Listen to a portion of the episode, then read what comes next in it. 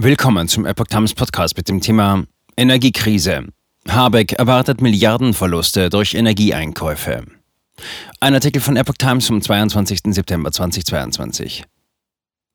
Die aktuelle Energieversorgungslage kommt Deutschland auf vielen Ebenen teuer zu stehen. Der Wirtschaftsminister rechnet mit hohen Verlusten, wie er beim Klimakongress der deutschen Industrie deutlich macht.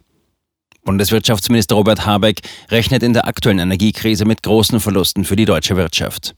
Wegen des Einkaufs von Energie aus anderen Quellen als den bisherigen verliere die deutsche Volkswirtschaft in diesem Jahr knapp 60 Milliarden Euro, sagte Habeck beim Klimakongress des Bundesverbands der deutschen Industrie, BDI in Berlin. Im kommenden Jahr könnte es vor allem durch den Verzicht auf russische Energie knapp 100 Milliarden Euro Verlust werden, hieß es weiter. Das entspräche laut Habeck über die Jahre gerechnet 2 Prozent des Bruttoinlandsprodukts.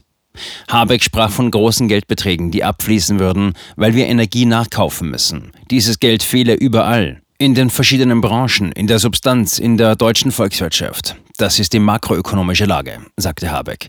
Auslöser der Krise ist der Wegfall von großen Energiemengen, die eigentlich als sicher eingeplant waren. Dazu zählen neben der Versorgung mit Gas aus Russland auch der Atomstrom aus Frankreich. Ungefähr zwei Drittel der französischen Atommeiler seien ausgefallen, sagte Habeck. Derzeit sind gerade einmal 28 von 56 französischen Atomkraftwerken am Netz.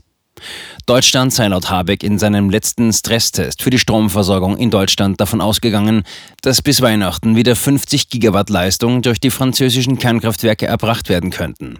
Grundlage der Annahme sei die Kommunikation mit den entsprechenden Stellen im Nachbarland gewesen. Ein jüngster Stresstest in Frankreich habe aber ein realistisches Szenario von lediglich 45 Gigawatt ergeben, sagte Habeck. Das seien wahrscheinlich auch noch die Best-Case-Szenarien.